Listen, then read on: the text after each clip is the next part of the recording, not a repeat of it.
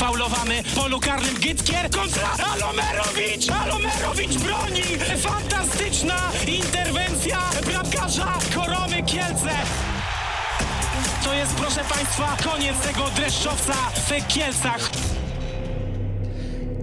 Dobry wieczór, dobry wieczór. To jest audycja Tomy z Cezory poświęcona Koronie Kielce. Ja nazywam się Daniel Baranowski, a wraz ze mną w studiu są dzisiaj Mikołaj Kęczkowski. Dobry wieczór. Oraz Wiktor Lesiak. Dobry wieczór. E, witamy się z wami dzisiaj po niestety kolejnym nieudanym wynikowo meczu Korony Kielce, ponieważ przegraliśmy z Widzewem Łódź.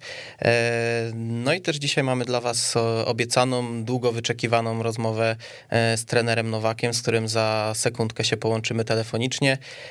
No i postaramy się uzyskać odpowiedzi na na kilka, kilkanaście pytań, które, które zadaliście nam e, w postach na Twitterze, ponieważ zainteresowanie było bardzo duże i też wiele kwestii wymaga mm, może nie tyle wyjaśnień, co po prostu rozjaśnienia całej sytuacji, jak te kwestie wyglądają u nas w Koronie Kielce, ponieważ e, nie było takiej możliwości, żeby przepytać trenera po tej jednej trzeciej sezonu, a z tego co wiem, mamy już trenera na linii. Halo, halo, słyszymy się? Oj, coś nie słyszę, halo?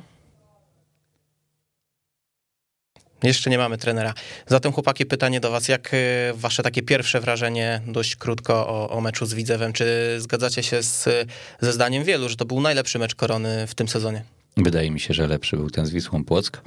Ale no to o ligowym. Okej, okay, no to jeśli chodzi o ligowy, mm, pierwsze 30 minut na pewno.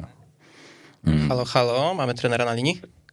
Tak, tak, dobry wieczór. Dobry wieczór, trenerze. Yy, zacznę może od dzisiejszego wydarzenia. Czy widział pan y, wynik z Rzeszowa? Tak, tak, widziałem, oczywiście śledzimy też mimo wszystko inne zespoły. Okej, okay, czyli wszyscy już wiemy, że Korona Kielce spadła na miejsce trzecie w tabeli. E, nie jest to jakaś straszna informacja, bo wiemy, że jeszcze wiele kolejek do końca, no ale taki mały smuteczek gdzieś w sercach kibiców na pewno się e, pojawił i może mały niepokój, jak, jak to było z trenerem?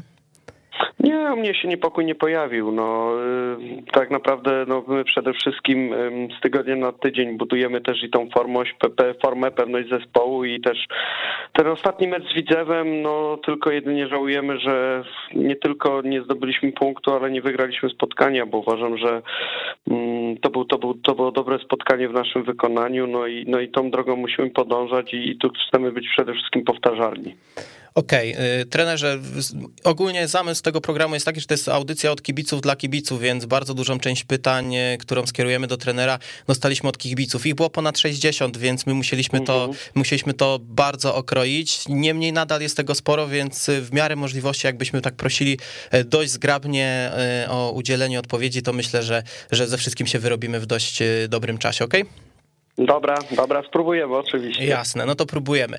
Eee, no to takie pierwsze pytanie, jakie się nasuwa już od kilku tygodni, to czy Korona Kielce znajduje się w tym momencie w kryzysie, czy po prostu stała się zakładnikiem tego, że zaczęła tak dobrze sezon i zarówno pan, jak i zawodnicy jesteście zakładnikami tego, że, że wygraliście te e, kilka spotkań na początku, a gdyby tak na przykład zmieszać te wyniki, które mieliśmy ostatnio z tymi, co były na początku, aby dawały ten sam e, dorobek punktowy, to że inaczej by ta drużyna była w tym momencie odbierana?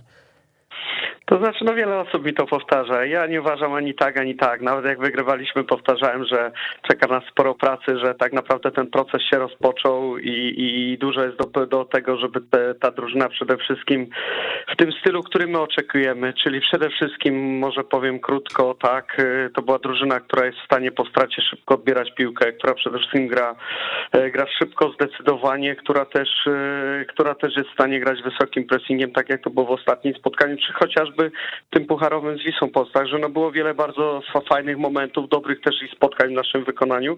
Mm, kryzysu ja tak nie odbieram, nie odbieram tego jak kryzys. Gdybyśmy tak tak mówili, to byśmy mówili w momencie, kiedy rzeczywiście drużyna by pod względem ich, nie wiem, fizycznym niekiedy, a niekiedy i taktycznym i, i chociażby takim e, ze względu na styl no, prezentowała się słabo. No brakło nam w Gdyni, czy, czy, czy tutaj e, u siebie z Widzewem przede wszystkim skuteczności. No nad tym, nad tym trzeba po, e, popracować i to jest jakby taki powód tego, że mamy troszeczkę tych punktów mniej.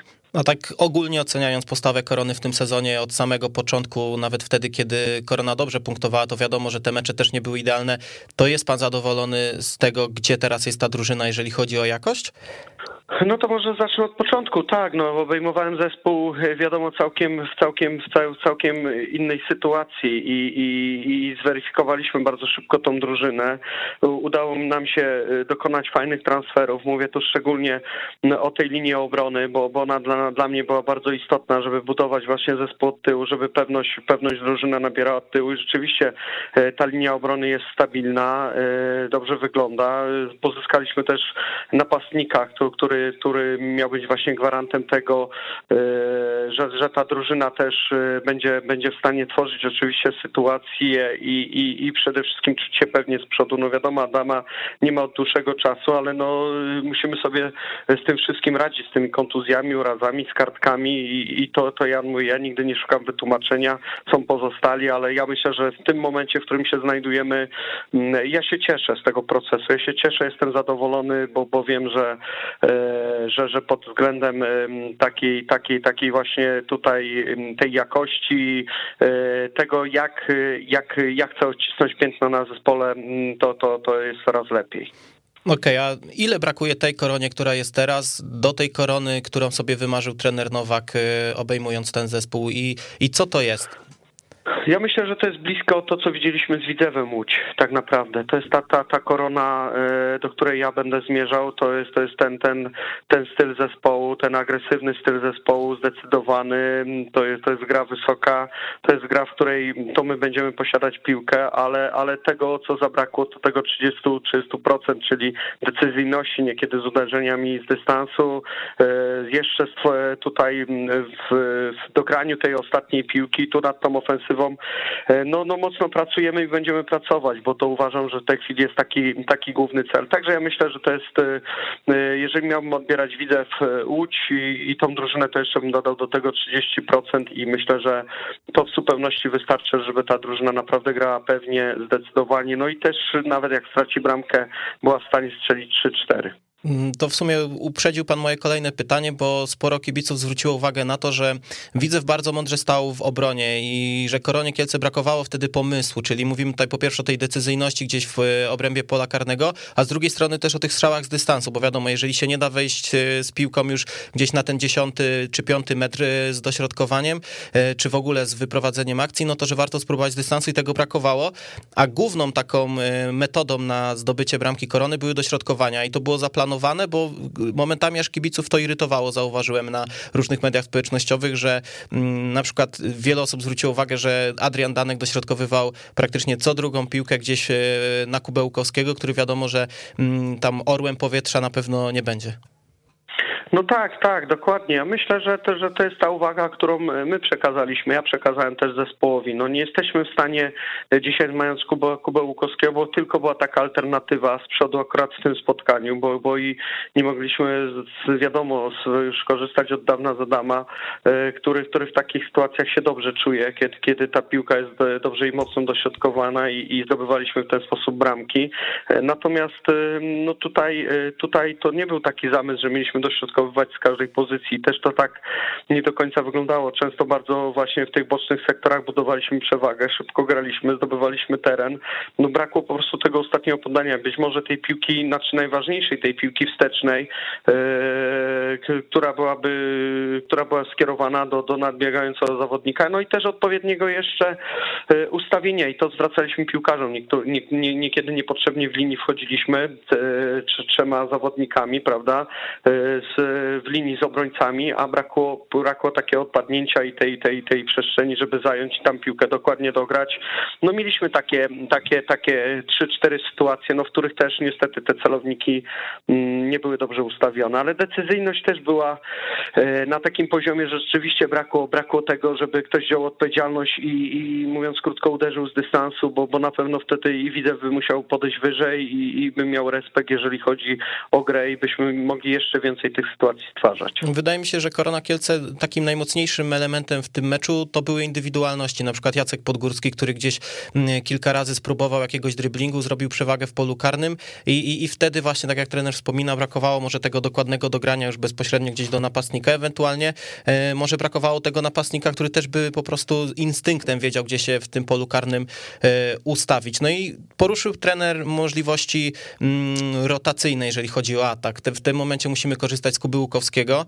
E, wiadomo, że na przykład mamy Macieja Bortniczuka, który gdzieś w rezerwach łapie te minuty i przyszedł tutaj no, w domyśle do pierwszej drużyny. I czy trener się zgodzi z Pawłem Golańskim, z którym rozmawialiśmy na zakończeniu okienka transferowego, odnośnie szerokości i jakości ławki rezerwowych w Koronie, ponieważ y, kibice od początku poddawali pod wątpliwość, czy na pewno ta ławka gwarantuje odpowiednią jakość i jak trener oceni to po tych 13 meczach, czy rzeczywiście Korona Kielce ma szeroką ławkę i ma kim rotować w tych y, kluczowych pozycjach, jak na przykład atak? No tak jak e, mówimy, no w tej chwili Maciek Bortniczuk też zmagał się wcześniej z chorobą. Na pewno, na pewno musi wrócić do dobrej formy. Nie ma co się oszukiwać, że gdyby zawodnik w tym momencie był w bardzo dobrej formie, to bym z niego skorzystał, e, więc też e, oglądamy go w drugim zespole, łapie tam minuty. Cały czas, wiadomo, monitorujemy formę piłkarzy. Mm, Mateusz Lewandowski, mm, no też niestety przed meczem nam wypadł, więc nie mieliśmy możliwości z tej takiej już klasycznej dziewiątki skorzystać. No Adama już nie mamy od bardzo dawna, e, więc tu jest ograniczone pole i, i pod tym względem rzeczywiście no, no, no brakuje dzisiaj tak, takiej dziewiątki, która by od zaraz wskoczyła i e, gwarantowała nam to, tą, tą jakość. Natomiast e, co do szerokości ławki, no cóż, no mamy też wiadomo Filip Oliveira, który nam wypadł, Jacek Kiełb wcześniej, no więc jakby też i kontuzje to powodowały, że dzisiaj, dzisiaj mamy wielu młodych piłkarzy, którzy są na ławce, no będziemy na nich oczywiście stawać i, i wierzę, że oni, że oni, że oni tą jakością, wszystkim swoją dyspozycją e, odpowiednią e, no zagwarantują nam tak, odpowiedni, odpowiednią też jakość w grze, więc e, nie ma co narzekać. No mamy, mamy kadrę w tej chwili, w tej chwili taką, która, w której każdy, kto wchodzi z tych piłkarzy musi w 100% udowadniać, że jest częścią, częścią korony i, i, i, i, i po prostu nic na to na, na dzisiaj nie poradzimy, ale e, z taką weryfikacją przyjdzie czas tak naprawdę po rundzie. Mm, a czy jakieś pierwsze wnioski już trener ma na przykład odnośnie zimowego okienka transferowego, że gdzieś są pozycje, które by należało wzmocnić, już trener wie o tym teraz i czy ewentualnie już są jakieś prowadzone rozmowy na przykład z Pawłem Golańskim, czy już w ogóle z zainteresowanymi zawodnikami, czy na razie jeszcze czekamy na zakończenie rundy i, i dopiero będziemy podejmować jakieś decyzje? Ja myślę, że pierwsze wnioski są. Ja nie chciał mówić w tej chwili o szczegółach, jakie pozycje tutaj, o, o jakich pozycjach mówimy. Każde okienko, e, niezależnie od wyniku, e, no powoduje, że zawsze trener chce, chce, chce jeszcze usprawnić tak, zespół, że, że chce przede wszystkim dodać tego bodźca w postaci tych nowych zawodników, ale wiadomo, zawodników, którzy będą gwarantowali jakość. Ale dzisiaj nie chciałbym mówić. Dzisiaj na pewno jest moment, w którym jeszcze czeka nas te siedem spotkań bardzo ważnych dla nas spotkań, w których chcemy jak najwięcej punktów zdobyć. No i, i, i na pewno przysiądziemy wspólnie z dyrektorem sportowym, już rozmawiamy, ale przysiądziemy wspólnie z Pawłem Golańskim e, do tego, e, kogo tak naprawdę potrzebujemy, e, na jakich pozycjach jest tak naprawdę deficyt, jakie pozycje wymagają wzmocnienia. Natomiast też i chcę powiedzieć otwarcie, nie będzie to jakaś rewolucja, absolutnie w ten sposób nie postrzegamy tej drużyny, ale tak jak mówię, poczekajmy jeszcze te siedem kolejek. Okej, okay, no więc przez tą taką ogólną część przebrnęliśmy dość sprawnie i teraz pozostają takie pytania indywidualne od zawodników y, skierowane czysto od kibiców, więc takie, one będą dość proste, więc też o takie odpowiedzi bym y, prosił. Adam Frączak, najczęściej pojawiające się pytanie, bo mija powoli miesiąc od y, jego urazu. Pamiętam, że na początku oficjalny przekaz do mediów był taki, że Adam Frączak wypada na razie na jeden mecz i tak co kolejkę nie było wiadomo, w jakiej teraz Adam jest w formie zdrowotnej, kiedy możemy się spodziewać, że, że będzie do dyspozycji ci trenera? No wiadomo, walczyliśmy z tą kontuzją też, tak, rokowania były, były, były od, od e, trzech tygodni do, do sześciu, takie były rokowania, ciągle są badania, które, które mają przede wszystkim i informują nas fizjoterapeuci, także tu wykonują fantastyczną nasi fizjoterapeuci pracę e, w, kierunku tego, żeby Adam szybko wrócił. No, e, na dzień dzisiejszy trenuję już indywidualnie, ale nie mogę powiedzieć, czy to będzie mecz w Polkowicach, czy to będzie następny czy to będzie za, za dwa tygodnie, bo tak jak mówię, no czas to jest to, że, że musimy wiedzieć w 100%, że Adam będzie gotowy i, i nie możemy za szybko na pewno ryzykować te, tego, żeby już nie mówię o zdrowiu piłkarza, ale faktu, że jak już nam wypadnie, no to już wtedy wypadnie do końca rundy. Także też jest ważne, żeby oczywiście poprzez te treningi indywidualnie Adam odbudował się w formie fizycznej, nie zapominajmy. Dojdzie jeszcze do tego aspekt piłkarski, mm, także będziemy nad tym e, wszyscy pracować. Mm, to jeżeli przy urazach jesteśmy, to Filip Oliveira wspomniał trener o nim. E, jak poważny jest to uraz, bo mm, chyba też nie wyszedł taki przekaz z klubu, bo w, w meczu z Arką Gdynia opuścił murawę i, i od tamtej pory go nie widzieliśmy. Czy Filipe jest do gry w najbliższych tygodniach, czy, czy raczej nie? No najbliższych meczach na pewno nie będzie, także to, to, to mogę powiedzieć. Jest to, to uraz y, mechaniczny i, i, i tak, jak, y, tak jak mogę powiedzieć na dzień dzisiejszy, na pewno tych następnych dwóch, trzech spotkaniach Filipa nie zobaczymy. Jak będzie postępowała proces rehabilitacji, no to, to, to, wszystko, to wszystko się okaże. Na pewno to, jeśli chodzi o te informacje, no często po prostu w sposób, sposób jakby racjonalny nie chcemy budować i odkrywać kart tak, że mamy kontuzjowanych paru piłkarzy. To też nie chcemy ułatwiać przeciwnikowi yy, budowania strategii, także nieraz ten przekaz jest ukryty, ale też yy, nie ma, nie ma co, co ma ukrywać, że, że, że Filip na razie nie będzie do naszej dyspozycji. No i okej, okay. zaskoczył pan w ostatnim meczu. Wie pan yy, o kim myślę, o kim kto się pojawił na boisku?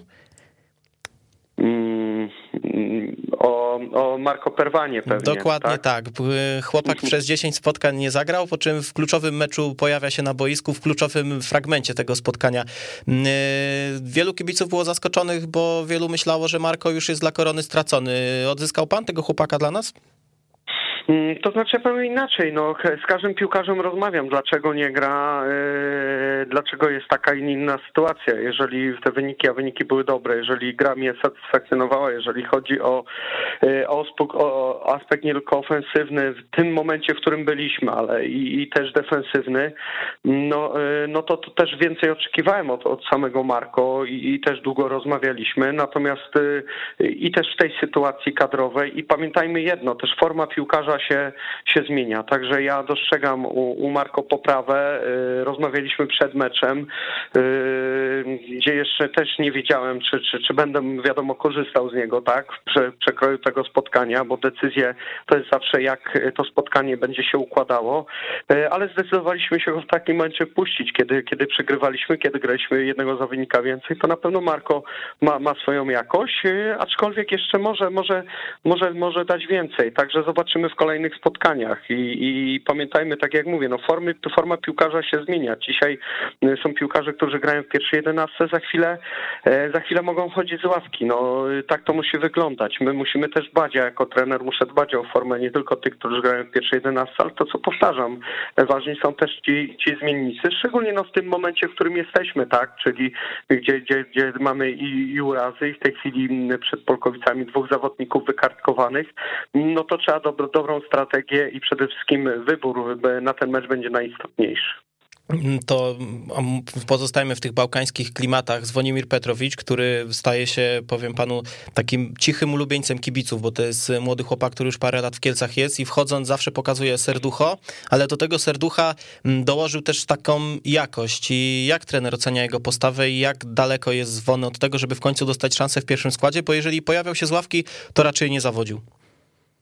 No i bardzo się cieszę. Nie zapominajmy, że Zwomir jeszcze jak przychodziłem, no to, to, to nie był w ogóle zawodnik, który, którego tutaj tak naprawdę braliśmy pod uwagę niekiedy nawet w ustalaniu tej pierwszej osiemnastce. Dziś mamy silniejszą kadrę, więc zawodnik poczynił postęp. Mnie to bardzo cieszy, że, że pracując z piłkarzami są tacy, którzy y, ten postęp y, zrobili. To jest w przypadku jego bardzo ważne. Ja myślę, u niego mm, bardzo ważna jest ta stabilizacja emocjonalna w trakcie spotkania. Jeżeli y, i dużo o tym rozmawiamy, również z nim indywidualnie i to przed meczem z Widzewem mu pokazywałem jemu, Marko Zybiczowi, jak ma, jak ma, jak ma, jak ma się poruszać, jak ma, jak ma przede wszystkim poruszać się i w ofensywie, i w trakcie tego odbioru wysokiego. Więc Dzwonek rzeczywiście robi niewiarygodny postęp, ja się bardzo cieszę. A czy to będzie następny mecz, czy, czy kolejny, no to, to już nie będę zdradzał, ale też zaskarbił mnie bardzo dużą sympatię i widzę tym piłkarzu potencjał, który trzeba dalej rozwijać, dalej pchać do przodu, bo na pewno oprócz tego serca już dokłada tą jakość. Wiele osób też y, mówi o innym zawodniku środka pola, czyli o Marcinie Szpakowskim, który miał bardzo udany początek sezonu. Teraz jakby troszeczkę zgasł, y, co może być spowodowane też tym, że jest dość mocno eksploatowany. I czy Marcin Szpakowski nie stał się troszeczkę zakładnikiem statusu młodzieżowca i że Korona nie bardzo ma kogo na tą pozycję wstawić, kto by zagwarantował taką jakość jak on? E, no tak, tak. Tutaj myślę, że jeżeli chodzi o tę pozycję i chodzi o młodzieżowca, to rzeczywiście no, trudno zastąpić jeszcze e, Marcina e, piłkarzem, chociaż na tej pozycji no i może grać Oskar Serwerzyński i może grać Nojszewski, ale, ale no, Janek, ale, ale tutaj, tak jak mówię, Marcin i tak e, prezentuje stabilną formę. Rzeczywiście e, staramy się też w treningu indywidualizować, dawkować. E, ma dużo już minut w nogach, nie tylko mecz, ale i puchar i też na pewno jest eksploatowany. No ale staramy się tak, tak dozować treningiem, żeby, żeby wiadomo, jak najszybciej mm, był ten proces regeneracji. No i też widać, że, że dokonujemy wcześniej zmian, tak, Marcina, także, także tutaj widzimy też, że jeżeli już jest dość duże zmęczenie, no to, to, to poprzez te mniej, mniej, mniej minut, które spędza na boisku, no będzie łatwiej go po prostu utrzymywać dalej w formie fizycznej. E, i, i tutaj wiadomo, ta forma fizyczna ma duży wpływ potem na tą, na tą stabilizację ogólnej formy sportowej, więc e, Marcin jest osamotniony w, w jakimś stopniu na dzień dzisiejszy, bo tak jak mówię, no, po, pozostałych zawodników jeszcze wymagam więcej jeszcze chciałbym, żeby ta jakość była, była zdecydowanie większa. Trenerze, a wspomniał pan o Janku Nojszewskim. On, on, ostatnio dostał od pana 23 minuty, co jest największą szansą w tym sezonie. Ja chciałbym zapytać, czy jest pan zadowolony ze zmiany, którą, którą Janek dał z Widzewem i czy to może oznaczać, że gdzieś ten zawodnik może zacząć się powoli, no nie chcę powiedzieć zadomawiać w pierwszym składzie, ale że tych szans będzie dostawał coraz więcej i więcej właśnie w większym wymiarze czasowym? Tak, no Janek, nie zapominajmy też chociażby ze Zwisłą Poc dostał e, szansę i bardzo fajnie ją wykorzystał. To jest bardzo młody piłkarz. E, e, trzeba zapamiętać, że on przyszedł w trakcie okresu przygotowawczego do nas z czwartej ligi. Mm, także no dużo przed nim pracy, jeżeli chodzi przede wszystkim o, o zachowanie się tutaj, mówię tutaj o te taktyce, tak, podejmowaniu też tych decyzji, bo ja jestem zadowolony w meczu z Widzewem. Był, był, był widoczny, był w kilku fajnych sytuacjach, gdyby miał troszkę więcej doświadczenia, ale jeżeli nie będzie dostawał minut, no to tego doświadczenia nie będzie łapał, ale, ale, ale tak jak mówię, ja jestem zadowolony, bo był e, przede wszystkim pod piłką, nie boi się, e, pokazuje się i to jest ważne. I to też ja, ja rozmawiając z tymi młodymi zawodnikami też mówię, żeby właśnie nie było strachu, bo to jest najgorsze, no musisz brać odpowiedzialność tak jakbyś był zawodnikiem, który już spędził e, wiele lat na boiskach ligowych, bo tylko tak będziesz mógł się rozwijać, także tak chcemy rozwijać Janka, ale też umiejętnie, żeby wiadomo, nie spalić chłopaka, a dostawać, żeby dostawał minuty, a dzięki temu się będzie, mówię, w dobrym kierunku rozwijał. Na pewno jest to potencjał moim zdaniem na naprawdę niezłego zawodnika. No w zasadzie wydaje mi się, że on chyba posłuchał tych pana rad, y, bo wydaje mi się, że w tym meczu może mu zabrakło trochę dokładności, ale jeżeli chodzi o taką odwagę, wychodzenie do piłki, gdzieś szukanie takich nie najbardziej oczywistych rozwiązań, no to, y, no to Janek starał się to robić i, i, i to było widać, że to jest coś, Mm, e, które cechuje troszeczkę starszych zawodników aniżeli e, chłopaków w jego wieku. Już na sam koniec e, chciałbym poruszyć temat tych innych młodych zawodników, którzy gdzieś występują w drużynie rezerw, bo wiadomo, kibice w Kielcach wiążą duże nadzieje.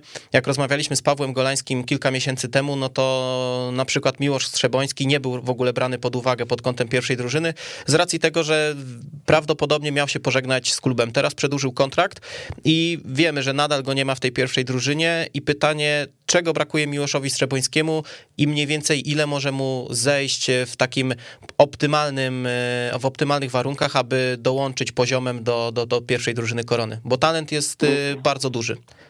No tak, ja, ja byłem na, na, znaczy jestem cały czas na, na każdym meczu rezerw. Nie zapominajmy, że też my rozpoczęliśmy tutaj fajny projekt y, właśnie, którym my jako trenerzy pierwszego zespołu, ja również prowadzę z, z grupą elit, tam tych, tych najlepszych, najzdolniejszych y, chłopców w koronie zajęcia, tak, co tydzień. Także y, tutaj monitorujemy cały czas tych młodych chłopaków, bo to jest bardzo istotne i bardzo ważne. Co do Miłosza, natomiast, żeby rozwinąć już to pytanie, to, to rzeczywiście ja w nim widzę dużą lekkość, tak, w poruszaniu się na boisku, dużą lekkość w grze, operowaniu piłką. Też y, to, co mi się podoba, na pewno to te zagrania, które są niekonwencjonalne u niego. To, to znaczy nie jest tak, że gra tylko w jednym kierunku, ale potrafi taką piłkę zagrać, która, y, która otwiera drogę do bramki. Dużo tych piłek prostopadłych i na pewno jest to materiał na nie, niezłego zawodnika. I teraz chociażby w tym tygodniu y, rozpoczął treningi z nami i trenuje z nami. Też zapraszamy go na treningi, e, tak jak i pozostałych chłopaków. E, e, natomiast czemu mu brakuje na pewno takiej fizyki, mówię o takiej tutaj fizyki, która, która powodowałaby, że, że wygrywałby bezpośrednio takie fizyczne pojedynki, tak, z zawodnikami, a co z tym jest związane, no po prostu jest z grą defensywną i myślę, że miło, że jeżeli nad tym popracuje odpowiednio, to naprawdę, to naprawdę może być też, też zawodnikiem, który bardzo szybko dołączy do tej grupy, która będzie się tu biła o miejsce, czy to w pierwszej osiemnastce, czy jedenastce. Na razie poczekajmy, jest czas, monitorujemy. Każdy, pamiętajmy, że z tych młodych chłopaków musi przejść drogę i musi na to w stu procentach, y, mówiąc krótko, zasłużyć. Ale jeżeli, tak jak mówię, Miłosz będzie to potwierdzał, byłem na wielu meczach rezerw, były lepsze mecze jego, ale też były jeszcze takie, w których, w których ta forma jeszcze nie była taka y, ustabilizowana. Jeżeli będzie to potwierdzał systematycznie i będzie ten automatyzm, y, to na pewno tu dobije. Jest praca, jeszcze raz praca, nic też pamiętajmy, nikomu nie przychodzi darmo, więc talent to jest jedno, ale talent trzeba rozwijać. Na pewno też z Miłoszem jeszcze będę o tym rozmawiał, właśnie mówię o tym przygotowaniu fizycznym, żeby zadbał, żeby zadbał, żeby ta sylwetka no, była taka, taka piłkarska, tak w dzisiejszych czasach, mówiąc krótko, e, która gwarantowałaby właśnie podejmowanie tej też e, takiej oczywistej walki e, na boiskach ligowych z tymi zawodnikami, którzy są ukształtowani na tym poziomie chociażby jak jest pierwsza liga, czy później ekstraklasa. Wspomniał pan to o tych treningach cotygodniowych z grupą Elit. Czy e, kibice Korony mogą się spodziewać, że ktoś z tej grupy niebawem może dołączyć? Ja nie mówię, że do pierwszego składu Korony, ale gdzieś do tej osiemnastki i może zacznie łapać e, minuty. Mówię tutaj o takich bardziej nieoczywistych nazwiskach, które jeszcze w tej, w tej układance się nie pojawiały. E, no myślę, że na ten czas e, na pewno ta, ta, ta grupa e, wymaga dużo pracy. My zwracamy dużo, z, powiem tak, jesteśmy świadomi tutaj. Ja rozmawiałem z Tomkiem Wilmanem czy z Markiem Mierzwą. Dużo rozmawiamy. Co tydzień rozmawiamy o sytuacji. Co tydzień z Markiem też rozmawiamy odnośnie drugiego zespołu. Tak, o tych mamy, mamy wideo meczu, nawet tych wyjazdowych. Oglądamy też te mecze, więc, więc cały czas, cały czas mamy swoje wnioski wniosek do pracy jest taki, że niestety mm, jesteśmy tego świadomi wszyscy, że proces szkolenia, e, mówię o Koronie Kielce, został zachwiany przez jakiś moment, tak? I teraz to odbudowanie tego procesu e, to jest pewien e, czas i znów jakiś spokojny czas i proces, ale też od razu rozpoczęliśmy mm, poprzez grupę właśnie elit. E, ci chłopcy widać, że mają umiejętności, te nawyki trzeba u nich poprawić, bo, e, bo, bo jest tam paru, e, paru młodych naprawdę chłopaków, których już przez monitoring już mamy tutaj w swojej kartotece przyszłości, mogą zapukać. Natomiast no, nie chcę wyrokować, kto to będzie i w jak niedalekiej przyszłości. To pokaże czas, naprawdę. Piłka, rozwój młodego zawodnika jest zawsze dynamiczny. On może iść albo do przodu, albo może być regres. Najlepiej, żeby wiadomo był ten progres, więc na tym wszyscy pracujemy. My też, jako mówię, trenerzy pierwszego zespołu, stąd pomysł na grupę elit, y, na te treningi indywidualne. Dzisiaj też mieliśmy taki trening i, i tak będziemy cały czas, y, cały czas to wszystko, y, tak będzie funkcjonowało i tak będziemy budować tą strategię, żeby właśnie jak najwięcej, wiadomo, najlepiej byłoby tych chłopaków z regionu, czy młodych chłopaków od nas z tym charakterem koroniarskim grało w tej drużynie. Okej, okay, czyli tą pulę pytań mamy już za sobą, za co bardzo dziękujemy, no ale teraz jeszcze takie na sam koniec y, dla pana sentymentalny powrót do Polkowic. Y, zakładam, że innego scenariusza niż y, trzy punkty pan nie bierze pod uwagę. To pytanie jest takie, jaką koronę zobaczymy w meczu w Polkowicach? Czy to będzie korona taka jak w meczach z Arką czy z Widzewem, czy taka jak na przykład z Zagłębiem Sosnowiec?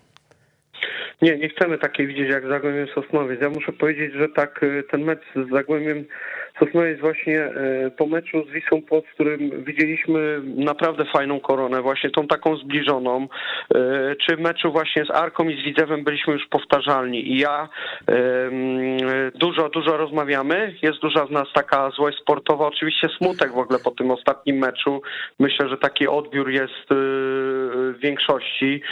My natomiast, ja muszę do tego podchodzić spokojnie, analitycznie, więc wskazałem zawodnikom, co jeszcze trzeba poprawić. Ja chcę mieć, my chcemy być koroną z meczu z Arki Widzewa i takim założeniem, oczywiście założeniem zdobycia trzech punktów, a sentymentów nie będzie. Wracam do Polkowic, ale też, żeby było jasne, najważniejsza jest dzisiaj korona dla mnie i, i, i zwycięstwo i dla nas wszystkich. E, zrobimy wszystko, żeby to spotkanie wygrać i znów być powtarzalni. Jeszcze raz mówię, znów być powtarzalni i żeby to była właśnie korona, ale która dołoży to, czym wspominaliśmy, już taką jakość, jeżeli chodzi o podejmowanie decyzji, o dyspozycję strzelecką, czyli tego, co nam troszeczkę e, zabrakło w tym ostatnim spotkaniu. Musimy, wiadomo, nie dołożymy od razu wszystkiego, ale jakąś cząstkę do tego dołożyć, to na pewno wystarczy. No to tego panu, drużynie i wszystkim kibicom e, życzymy, bo myślę, że ta wygrana pomoże wszystkim troszeczkę złapać głębszy oddech, bo te ostatnie tygodnie nie były najszczęśliwsze, tak więc powodzenia i bardzo dziękujemy były, za Nie były najszczęśliwsze, ale pamiętajmy, że, że zawsze musi być ten optymizm. E, e, widzę kibiców Korony, też ich oczywiście serdecznie pozdrawiam. Wszystko, wszystko będziemy robić w tych tygodniach, w najbliższych meczach, żeby wrócić na tą ścieżkę zwycięstwa zwycięstwa, żebyśmy wszyscy znów się cieszyli z punktów, no i oczywiście, żeby te pozycje w tabeli poprawiać. Dziękuję bardzo, dobranoc. Dziękujemy serdecznie, pozdrawiamy. Również pozdrawiam, dobranoc. Dobranoc. No, trener odpowiedział nam na kilka nurtujących kwestii. Myślę, że też sporo się rozjaśniło, bo e, nie było w ostatnich e, tygodniach takiej rozmowy z trenerem na tematy wszelakie, bardziej się to skupiało na temat konkretnych spotkań. No ale wróćmy sobie do tego meczu z Widzewem, bo zaczęliśmy go komentować. E, no i dokończ Mikołaj, możesz zacząć też od początku, bo za wiele nie powiedzieć. Dobrze, Jakie... no zacznę od początku. Ja myślę, że Korona zagrała naprawdę fajne spotkanie i i no nie można powiedzieć, że było beznadziejne, że była tylko walka i nic więcej, bo widać było pomysł, widać było jakieś, jakieś założenia taktyczne, widać było bardzo wysoki pressing, agresję w odbiorze. I można śmiało powiedzieć, że te pierwsze 30 minut były, było, było perfekcyjne z tym małym wyjątkiem, że zabrakło zimnej krwi pod bramką przeciwnika, bo tam tych sytuacji kilka było. I no kurczę, obraz gry był taki, że mogło się to podobać. E, mogło się to podobać, można było rzeczywiście z przyjemnością patrzeć na boisko, co do niedawna w Kielcach nie było oczywistością. I Korona grała fajny futbol. Potem wpadł tak zwany farfocel, piłka zbita nosem na środek bramki i rykoszet. Przegrywamy 1-0, bramka do szatni i nie wiem, czy wkradł się jakiś chaos, czy po prostu Widzew aż tak zamurował swoją bramkę, że no się nie udało. Ja troszeczkę porównywałem sobie to spotkanie do meczu z Sandecją, gdzie też wpadła taka bramka, mm, nie chcę powiedzieć, że z niczego, ale mało oczywista. I też Sandecja potem bardzo mądrze, bardzo mądrze murowała bramkę, nie dała sobie wepchnąć nic. Mecz się skończył bardzo podobnie. Szkoda, szkoda ze względu na to, że to był mecz na szczycie rzeczywiście Szkoda ze względu na to, że to był też mecz na szczycie pod kątem kibicowskim i mnie jako kibica boli porażka z takim rywalem dużo bardziej niż na przykład z Sandycją. No ale tak jak mówi trener Nowak, widać powoli jakiś tam postęp. Yy, widać, że ta korona zaczyna grać w piłkę, grać to, co chcą grać. I poczekajmy na Adama Frontczaka bądź jakiegoś innego egzekutora, taką typową dziewiątkę myślę, że będzie dobrze. Też myślę, że nie ma co wieszać psów na, na drużynie, na trenerze, że nie wiem, że ostatnich kilka meczów e, wynikowo jest słabsze, bo trzeba wziąć pod uwagę tą dyspozycję kadrową korony i no i mimo wszystko wydaje mi się, że jest to sensownie wszystko poukładane. No taki pechowy mecz był, słuchajcie, no bo przecież my pierwsze, ty powiedziałeś 30 minut, no ale spójrzmy na pierwsze 15 minut nawet, gdzie ten Widzew no prawie nie miał piłki. E, my gdzieś mieliśmy szansę po, po kilku dobrych rzutach rożnych, żeby zdobyć tą bramkę. Mm, no tutaj wiecie, no ciężko się, ciężko się gra, jak przeciwnik muruje ci bramkę po strzeleniu gola. No tutaj farfocel to jest takie bardzo dyplomatyczne słowo. No trochę to wyglądało jak takie bicie głową w mur przez, przez moment, przy czym e, ja też uważam, że to był dobry mecz, powtarzalny mecz, no bo, bo to była korona walcząca, to była korona, która, która grała do końca, która nie, nie bała się jakby podejmowania tego ryzyka. E, korona, która po stracie gola, to o czym powiedział trener Nowak, nie stanęła gdzieś na połowie i nie czekała już tylko na koniec meczu, która, tylko taka, która rzuciła się e, albo próbowała rzucać się temu widzowi do gardła.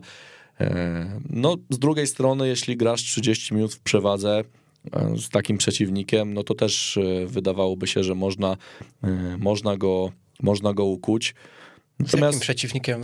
Bo zobaczmy, jakbyśmy grali z jakąś ostatnią drużyną, a graliśmy z liderem, więc ja uważam, że widzę. Nie, ale ja mówię takim widzę przeciwnikiem, pozorom... który nic nie chciał grać, no bo Widzew nie chciał grać w piłkę później już. No właśnie i ja uważam, że to jest problem, że gdyby Widzew grał w 11, to nam by było łatwiej tą bramkę strzelić, bo Widzew by grał, starał się przynajmniej grać w miarę swoje, nie zamknąłby się w ten sposób, jak e, miało to miejsce teraz hmm. i że ta korona gdzieś by, gdzieś by wcisnęła. Widzew od tam 60 chyba bodajże trzeciej minuty e, już wiedział, jak będzie wyglądało to ostatnie 30 minut tego meczu, czyli stajemy sobie w polu karnym, i czekamy. Co też y, trzeba powiedzieć sobie jasno, było bardzo mądrym zagraniem z ich strony, bo y, Korona Kielce już kilka, kilka razy w tym sezonie pokazała, że jeżeli rywal się ustawia y, na szesnastce praktycznie i czeka na to, co zrobi Korona, no to Korona ma wtedy problem. Korona była mocna, jeżeli mogła wykorzystać y, szybkość czy Dawida Błanika, czy Kuby Łukowskiego, czy nawet Jacka Podgórskiego gdzieś y, przy kontratakach. Mm, to w takiej sytuacji kontra, o kontratakach nie było w ogóle mowy, no i też był problem problem z tą e, grą, o czym sam wspomniał, o czym wspomniał sam trener e, Nowak. No, wiecie, patrząc tak e, czysto racjonalnie, no to można szukać jakichś pozytywów w grze Korony. E, ja byłem troszeczkę zirytowany po meczu, ale to było normalne, ale irytowały mnie te głosy, że ludzie byli zadowoleni, mm, że Korona walczyła, Korona dominowała. Owszem, zagraliśmy bardzo dobre 25-30 minut, pierwsze. E, ja takiej Korony chyba w tym sezonie nie widziałem, bo to było naprawdę atak jak za najlepszych czasów Leszka Ojrzyńskiego, gdzieś na 30 metrze Widzewa siadaliśmy na nich, odzyskiwaliśmy tą piłkę, oni nie wiedzieli po prostu, co się dzieje. Ty, to może dlatego ta plotka o Leszku Ojrzyńskim poszła w koronie? No, ta plotka uważam, że też została troszeczkę źle zinterpretowana przez niektórych, bo yy, plotka plotką, ja nie, nie oceniam, czy ona jest, ma w sobie ziarno prawdy, prawdy, czy nie, ale tam nie było żadnej informacji o tym, że Dominik Nowak żegna się z Koroną Kielce i przychodzi Leszek Ojrzyński, tylko, że yy, gdzieś zaczyna być to sądowane i tego nie możemy wykluczyć, nie wiem. Ja, ja nie wnikam, yy, w tym momencie w Koronie jest trener Nowak i, i, i na tym się skupiamy. Yy, nie widzę w ogóle powodów, żeby tutaj dyskutować. Ja sensacji nie szukam, my jesteśmy raczej tacy, wiesz, e, rozmawiający o faktach. Mm, e, faktem jest, że ostatnie te mecze, jak się wejdzie na flash scora, na, na, na bilans ostatnich spotkań, no to wyglądają nie jak u drużyny, która mm, walczy o awans, tylko jak u drużyny, która raczej e, bije się o utrzymanie w tej lidze. No i ostatnie pięć meczów mamy w lidze, pięć meczów mamy trzy remisy i dwie porażki, z czego graliśmy trzy mecze u siebie. Teraz przed nami dość ciężki terminarz, no bo jedziemy do Polkowic, gdzie to nie będzie jakiś łatwy mecz. Potem mamy u siebie Odrę Opole, z którą dwukrotnie w zeszłym sezonie przegraliśmy. Potem mamy Puchar Polski. Tutaj zapomniałem trenera zapytać, czy naszły trenera jakieś refleksje po, po meczu pucharowym, że może jednak nie warto, bo trener otwarcie zapowiadał, że Puchar Polski to jest również priorytet, tak samo jak Liga, że trzeba grać o pełną pulę. Po czym się skończyło czkawką w meczu w Sosnowcu i kontuzją Adama Frączeka, która go wyłączyła na razie na miesiąc, a zapewne na półtora miesiąca lub dwa. E, no i ciekaw jestem, czy teraz ten mecz ze Stomilem będzie troszeczkę innym spotkaniem, czy nie. E, no ale to o tym jeszcze sobie porozmawiamy, ale bo to spotkanie za dwa tygodnie. Przede wszystkim ta seria tutaj, która jest dość, no oczywiście niefortunna i w pewien sposób niepokojąca, no musimy zacząć też przyjmować do wiadomości taki fakt, że trzeba się oglądać na miejsca 6-7, a nie tylko stratę punktów do Widzewa, bo pamiętajmy, że Sandecja gdzieś ma swoje zaległe spotkanie e, i że tutaj naprawdę Korona nie może sobie pozwolić na, na stratę punktów, e, czy, czy nawet tutaj w meczu z Polkowicami my nie możemy sobie pozwolić nawet na remis, bo jeżeli, bo nie będzie tak jak w tej kolejce, że tutaj, nie wiem, 100 Milosztyn nagle wygra z Tychami czy z kimś innym, co jest wynikiem przecież dość niespodziewanym. My musimy tutaj liczyć na siebie, a nie na inne wyniki i tak jak powiedziałem, strata punktów w meczach z tymi teoretycznie słabszymi drużynami, no to nie powinna być w ogóle e, rzecz, o której no, powinniśmy dyskutować Dochodzimy do tego samego momentu, w którym byliśmy przed sezonem, że graliśmy ze Skrą Częstochowa, z Puszczą Niepołomice, z GKS-em Jastrzębie i tam było e, jasno powiedziane, że my te mecze musimy wygrywać. I mecz z ostatnią, ostatnią drużyną w tabeli, czyli Górnikiem Polkowice obecnie, e, no po prostu trzeba wygrać. I, i, i to bez różnicy, czy są to, czy jest to spotkanie mm, wyjazdowe, czy spotkanie domowe. Korona Kielce takie mecze musi wygrywać i Korona Kielce musi też wygrywać te spotkania pomimo braków kadrowych, no bo jednak e, kompletując skład przed sezonem trzeba brać pod uwagę, że zawodnicy mogą wypaść, szczególnie, że Korona ściągała mm, i korzysta nie tylko z młodych zawodników, ale także również tych z wiekowych, no i to właśnie ich dotyczą e, te urazy. Jeżeli chodzi o mecz z Widzewem Łódź, no to porażki Korona nie doznała tylko na boisku, ale także w aspektach, nazwijmy to, wizerunkowych, e, ponieważ zaczęło się wszystko od e, dużego zamieszania z wejściem kibiców, bo wiadomo, frekwencja była jedna z, jedną z wyższych e, w ostatnich latach i na pewno najwyższą w tym Najwyższa sezonie. od 2019 roku. No dokładnie I, i, i tutaj pojawiły się duże problemy i pojawiły się też problemy potem już po meczu, kiedy kibice, klub kibiców niepełnosprawnych Widzewa Łódź zlokalizowany pod młynem kieleckich e, kibiców, e, stał się nie tyle obiektem ataku, co w jakiś sposób... Został narażony. Został narażony na, na niebezpieczeństwo ze strony kibiców w związku z tym, że kibice, piłkarze Widzewa podeszli pod ten stadion. To jest bardzo wrażliwy temat. Ty wiem, że chciałeś go poruszyć szerzej i poznać też e, opinię ze strony klubu, więc może teraz zadzwonimy.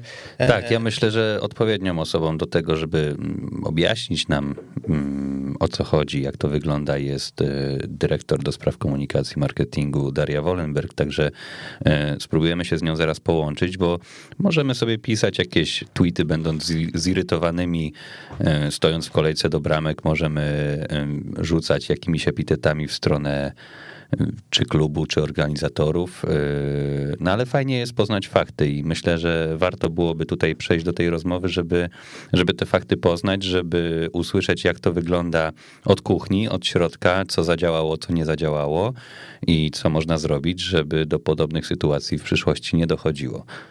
Mm, nie wiem, jakie jest wasze zdanie, ale mi się wydaje, że to jest jedyna słuszna droga.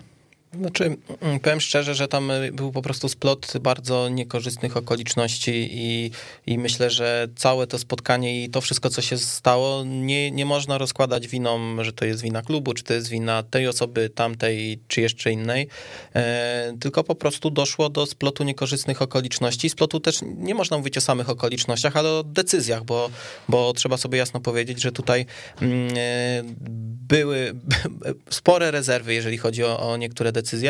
E, no i tyle. No, ja osobiście nie chcę e, bronić e, kibiców, bo no, wiadomo, to są dwa różne, no nie powinno mieć takie zachowanie miejsca, ale będę bronił ich na pewno w sytuacji, kiedy ktoś by chciał obarczać kibiców odpowiedzialnością za to, że próbowali atakować kibiców niepełnosprawnych Widzewa, bo jest to nieprawdą. Zasięgnąłem języka na, na, na trybunach i zdecydowana większość kibiców, która w ogóle była na młynie, bo młyn był bardzo e, przeludniony. E, jeżeli wejdziemy sobie gdzieś od, nie wiem, jednej trzeciej sektora w górę, to tam nie widzimy już, co się dzieje na dole sektora. To, to w ogóle całego dolnego sektora już wtedy nie widzimy, więc po prostu ci kibice nie mieli prawa widzieć, że tam ktokolwiek siedzi.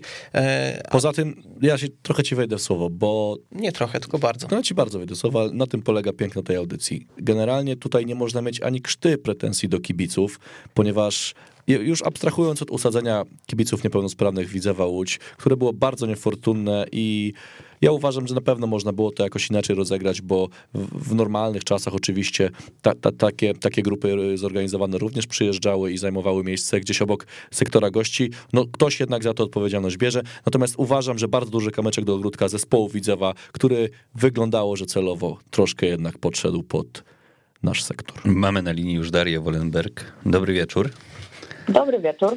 E, nie wiem, czy słuchałaś tego, co mówiliśmy przed chwilą, ale tak w skrócie poruszyliśmy właśnie temat wejścia na stadion tych zatorów. E, I może zaczniemy od tego, bo pojawiło się sporo mm, takiej frustracji gdzieś w internecie wśród kibiców, że, mm, że jest słaba przepustowość, że się nie da wejść, jakieś ataki w stronę klubu. Jakbyśmy mogli prosić o kilka słów wyjaśnienia całej tej sytuacji, incydentu. Jasne, to ja pozwolę sobie zacząć od początku, bo wszyscy dobrze wiemy, że nasz stadion od ponad 15 lat służy e, kibicom Korony i Koronie Kielce. E, podobnie jest z infrastrukturą kontroli dostępu, czyli generalnie z kołowrotkami, bo one właśnie wtedy zostały zamontowane, no i służą nam do dziś. No, ze względu na dotychczasową eksploatację, mm, one już dosyć często nas zawodziły e, w przeszłości. My zawsze przed meczem mamy wyznaczonych kilka osób, które monitorują sytuację na, na kołowrotkach.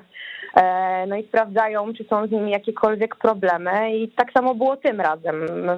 Przy okazji tego meczu tradycyjnie wystąpił problem z kołowrotkami. Przepraszam. E, byliśmy mm, przygotowani na tę okoliczność, bo uruchomiliśmy zwalnianie tych kołowrotków w sposób manualny przez e, stewardów. E, prawda też jest taka, że dotychczas nie było aż tak dużych problemów z tym wejściem na stadion, aczkolwiek my już przy okazji meczu z Miedzią Legnica zauważyliśmy, że, że robią się e, te zatory. E, no i co? No i, no i tak jak wspomniałam wcześniej, stewardzi zostali wyznaczeni do tego, żeby manualnie tak, tak zwana metoda z palca wpuszczać, wpuszczać kibiców, ale w tym przypadku to nie wystarczyło. Mm, okej. Okay. Pytanie, czy jakby od nas ze strony kibiców wchodzących na stadion, czy mm, domyślamy się, że tak, ale mimo wszystko zapytam, czy jest, y, czy są toczone jakieś rozmowy na temat, czy poprawy tej infrastruktury, czy, czy może zmiany sposobu wpuszczania kibiców, y, tak żeby to usprawnić, udrożnić ten krytyczny moment, czyli tam powiedzmy między 20 minut od meczu do, do pierwszego gwizdka? Tak, y, my dzisiaj już kolejny raz przyjrzeliśmy sobie nagrania z kołowrotków, żeby sprawdzić, co tak naprawdę było największym problemem. E, zaczęliśmy tak naprawdę od razu w poniedziałek, a nawet w sumie w piątek po meczu szukać rozwiązania, jak można by było to udrożnić i, i zwiększyć tę przepustowość. E, docelowo chcielibyśmy zmienić system kontroli dostępu na takie ręczne czytniki. To pozwoli uniknąć problemu z kołowrotkami, e, ponieważ te bilety będą czytane szybciej, kołowrotki będą puszczane wolno, w związku z czym ta przepustowość będzie większa. Niemniej zanim to nastąpi, od meczu z, z Koroną, z Odrą Opole, e, postanowiliśmy trzykrotnie zwiększyć liczbę stewardów na meczu do obsługi kołowrotków, e, ale co ważne też do kierowania ruchem przy tych kołowrotkach, ponieważ chcemy, żeby ci stewardzi pomagali e, kibicom w wejściu sprawnym na stadion, ale też żeby uczyli ich trochę dobrych nawyków, czyli trzymania biletu w ręku przed kontrolą, żeby nie dochodziło do sytuacji, że ktoś przed tą kontrolą dopiero szuka biletu, e, grzebie w portfelu, nie wiem, w spodniach, znajduje 10 innych biletów i dopiero wtedy, e, kiedy ma ten bilet, e, przychodzi przez kołowrotki. Także do tego mają nam pomóc właśnie ci stewardzi i, i mamy nadzieję, że to już pozwoli usprawnić sytuację do czasu właśnie, kiedy, kiedy nie będziemy mieć tych czytników. Okej, okay. właśnie tak jak teraz słuchałem o tej formie sczytywania ręcznego, skojarzyło mi się, że wielokrotnie wchodziłem na duże stadiony, czy to na narodowy w Polsce, czy gdzieś tam w Europie i zazwyczaj wyglądało to tak, że gdzieś tam pierwsza kontrola to była właśnie kontrola czytnikiem ręcznym, a potem gdzieś dalej były kołowrotki i rzeczywiście bardzo duża ilość osób, bo to były wydarzenia po 60 czy nawet 70 tysięcy osób na stadionie, bardzo sprawnie wyglądało wejście.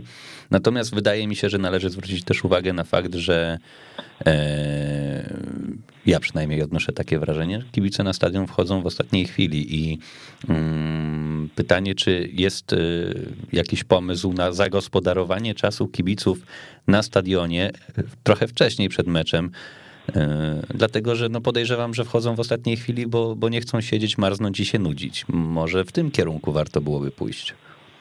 Tak, zastanawiamy się nad tym. Osoba, która Halo, halo, coś, coś tak. Słyszymy się? O, halo? teraz lepiej. Tak. Mówię, że zaczęliśmy się oczywiście nad tym zastanawiać jakiś czas temu. Jest u nas w dziale marketingu osoba, która gdzieś tam jest wyznaczona do, do tego, żeby mm, budować ten match day experience, e, to jest oczywiście Rafał. E, przy naszej, przy naszej współpracy z nim e, chcemy, żeby, żeby gdzieś tam coś się więcej działo. Między innymi dlatego zaczęliśmy mocniej aktywizować sektor rodzinny i tworzyć tam atrakcje dla tych najmłodszych. W międzyczasie zastanawiamy się też nad tym, żeby połączyć trochę zadania CSR-owe y, na stadionie, czyli różnego rodzaju akcje profilaktyczne, różnego rodzaju akcje y, takie informujące y, o, o pewnych rzeczach kibiców, typu jakieś DKMS-y, RCKiK, tego rodzaju rzeczy. Na pewno się zastanawiamy nad tym, jak możemy poprawić te wrażenia kibicowskie, żeby właśnie faktycznie można było przychodzić wcześniej i żeby było co robić wcześniej na stadionie. Ja mam jedną propozycję, ona może brzmieć brzmieć na swój sposób głupio, ale ja akurat dość długo się w środowisku kibiców wszelakich obracam i uważam, że gdyby oferta bufetowa była troszeczkę lepsza e, i mówię tutaj zarówno o takiej gastronomii, jak i też o e, różnych napojach, to myślę, że, że tutaj kibice by znaleźli alternatywę, bo jak się idzie na mecz, to wszystkie takie puby po drodze gdzieś są oblegane przez tych kibiców e, z racji tego, że po prostu na tym stadionie albo nie ma gdzie usiąść i się napić tego piwka tak w jakimś większym gronie, No albo po prostu ta oferta gastronomiczna też jest licha, więc y, ja myślę, że jakby tutaj jakąś alternatywę zrobić dla tego, co jest obecnie, nie wiem, pakiet na przykład 30 y, piw i 10 gratis, to ja mówię, ta, ta frekwencja wcześniej będzie dużo lepsza. I to ja mówię pół żartem, pół serio, bo, bo akurat wiem, jak kibice to odbierają. Ale to jest bardzo ciekawa propozycja. Myślę, że jak najbardziej do przemyślenia. Musimy oczywiście przedyskutować to e, z naszą firmą obsługującą catering, bo, bo to oni musieliby wprowadzić tego rodzaju promocje, e, ale na pewno warto faktycznie zwiększyć liczbę miejsc do siedzenia. To też oczywiście muszę sprawdzić, bo muszę porozmawiać, czy jest to możliwe w dobie koronawirusa. Znowu, znowu gdzieś tak? się słabiej słyszymy. A teraz dobrze? Teraz jest okej. Okay. Ja nie wiem, czy ja palcem nie odsłaniam do głośnika, może dlatego. E, w każdym razie e, tak, więc na pewno tutaj sprawdzę, e, jak to wygląda, jeżeli chodzi o te kwestie covidowe, czyli siedzenie w, przy strefach gastronomicznych i kwestie te gastronomiczne przedyskutujemy na pewno z naszym dostawcą cateringu, bo, bo są to jak najbardziej ciekawe propozycje i, i myślę, że faktycznie warto je rozważyć, bo, bo może to też pozwoli zachęcić bardziej kibiców do tego, żeby też troszeczkę szybciej przychodzili. No okej, okay. to są takie tematy mm, luźne i bardziej do, do przemyślenia, natomiast wydaje nam się, że to mogłoby rzeczywiście też pomóc usprawnić wejście na stadion, bo po prostu ludzie być może przychodziliby wcześniej. No, no ja mówię z doświadczenia, że ja jak wchodzę na stadion, to zazwyczaj wchodzę e, już spóźniony, bo zazwyczaj gdzieś właśnie siedzę w okolicznych pubach i siedzę, rozmawiam ze znajomymi, bo po prostu na stadionie nie ma do końca takiej możliwości. No okej, okay. może przejdźmy do drugiego tematu, bo pojawiła się też dość głośna burza w mediach społecznościowych e, odnośnie usadowienia kibiców niepełnosprawnych. E, pojawiły się, naszym zdaniem, myślę, że tutaj jesteśmy wszyscy zgodni, nieprawdziwe, nie mające nic w sobie prawdy zarzuty wobec kibiców korony, jakoby atakowali kibiców niepełnosprawnych Widzewa. E, I zastanawiamy się w ogóle, jak do tego doszło, że oni się tam pojawili, e, że rozległa się ta burza, że, że, że miały miejsce jakieś takie incydenty. Jakbyśmy mogli słowo komentarza takie króciutkie poprosić. Znaczy generalnie fakty są takie, że ci kibice nie powinni byli się tam znaleźć i wszyscy myślę, że jesteśmy zgodni, mm, jeżeli o to chodzi. Jeżeli o nas też chodzi, nikt e, nie formułował oskarżeń w kierunku naszych kibiców i też chcielibyśmy, żeby nikt tych oskarżeń nie formułował nigdzie, ponieważ e, oni nie są tutaj niczemu winni. Sprawę koordynowała od początku nasza DSLO z naszym SLO, czyli e, osoby opiekujące się kibicami niepełnosprawnymi i osoby opiekujące się kibicami Korony Kielce. De facto do zakończenia spotkania nasi kibice zachowywali się wręcz perfekcyjnie, tak, bo można sobie to nawet zobaczyć na filmiku, nie wiem, Michała Siejaka, który wrzucił e, doping i, i widać, jak kibice Widzewa siedzą na tej platformie mm, dla niepełnosprawnych osób, mają swoje barwy, e, pokazują za kim są, a przepraszam, a nasi kibice e, w żaden negatywny sposób nie reagowali, więc oni się w pełni wywiązali z tych ustaleń przedmeczowych, które były stworzone.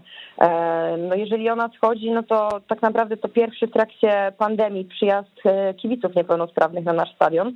E, I to było jedyne dostępne dla kibiców niepełnosprawnych miejsce w czasie tej pandemii. Zwykle oni siedzieli pod sektorem gości. Tutaj ze względu na to, że jest tam teraz strefa zero, ta platforma dla osób niepełnosprawnych, te wszystkie udogodnienia dla osób niepełnosprawnych znajdują się przy drugiej platformie, która znajduje się z kolei pod młynem. My niestety nie przewidzieliśmy tego, że piłkarze Widzewa będą chcieli podejść do tych kibiców i im podziękować, no a w rezultacie e, zostało to odebrane jako prowokacja. No okej, okay. dobrze, dziękujemy bardzo za ten y, komentarz. Y, myślę, że temat można uznać z grubsza za zamknięty, przynajmniej ze, ze, strony takiej informacyjnej naszej i życzymy powodzenia w rozwiązaniu takich problemów. Y, musimy powoli kończyć, także dzięki wielkie za możliwość połączenia. Dziękuję bardzo. I dobranoc. Do usłyszenia. Dziękuję. Dobranoc. No i tak, panowie, mamy jeszcze chwilkę, to myślę, że możemy się odnieść do tego meczu e, z Górnikiem Polkowice, bo już tych afer nie ma co komentować, bo myślę, że weekend w Kielcach był tak gorący, że wszyscy już co mieli napisać, co mieli powiedzieć, co mieli skomentować, to już skomentowali. E, jak waszym zdaniem będzie wyglądało to, to spotkanie? Wiadomo, nie przewidzimy, jak będzie, e, jak ono będzie przebiegało, natomiast jak byście chcieli, żeby wyglądało? Jakiej korony oczekujecie? No oczywiście, no możemy się tutaj powtarzać. Ja mogę nagrać taką ścieżkę dźwiękową, którą będziemy puszczać ostatnią minutę audycji. Chciałbym zobaczyć koronę, która e, wejdzie. Dobra, to inaczej, nie, bo okej, okay, to w takim razie kogo byś chciał zobaczyć, żeby zobaczyć inną koronę niż... Chciałbym zobaczyć meczach? dzwonę Petrowicza od pierwszej minuty, bo to jest chłopak, który to zagwarantuje taką... sobie nagrać. Tak, no, tak, no to ja się nie... Dobra, Wiktor, powiedz ty coś. No ale ja też bym chciał zobaczyć dzwonę Petrowicza, a w ogóle co bym chciał zobaczyć to mydło w toaletach na naszym stadionie, bo jest nieuzupełnione. Okej, okay, no ja bym chciał zobaczyć na przykład Janusza Najszewskiego. Polecę kontrowersyjnie, uważam, że y, możemy dać Marcinowi Szpakowskiemu troszeczkę odpocząć w nawiązaniu do słów trenera Nowaka, ewentualnie któremuś z innych młodych zawodników, tylko problem w tym, że żaden y, oprócz Kuby Górskiego chyba nie złapał minuty w tym sezonie, więc... Ale zobacz, w takim Januszu Najszewskim właśnie musi być dużo ambicji, więc będzie biegał jak szalony, jeśli zagra. No na to liczę. Myślę, że możemy dać mu szansę, ale to wszystko zadecyduje trener Nowak. Za dzisiaj dziękujemy. Dość dużo e, różnych tematów poruszonych. Nie skomentowaliśmy wszystkiego, no ale trudno. Mikołaj Kęczkowski. Dziękuję bardzo. Wiktor Lesiak. Dzięki. Daniel Baranowski. Słyszymy się za tydzień. Dzięki, cześć. Dzięki. Weszło FM. Najlepsze radio sportowe. Reklama.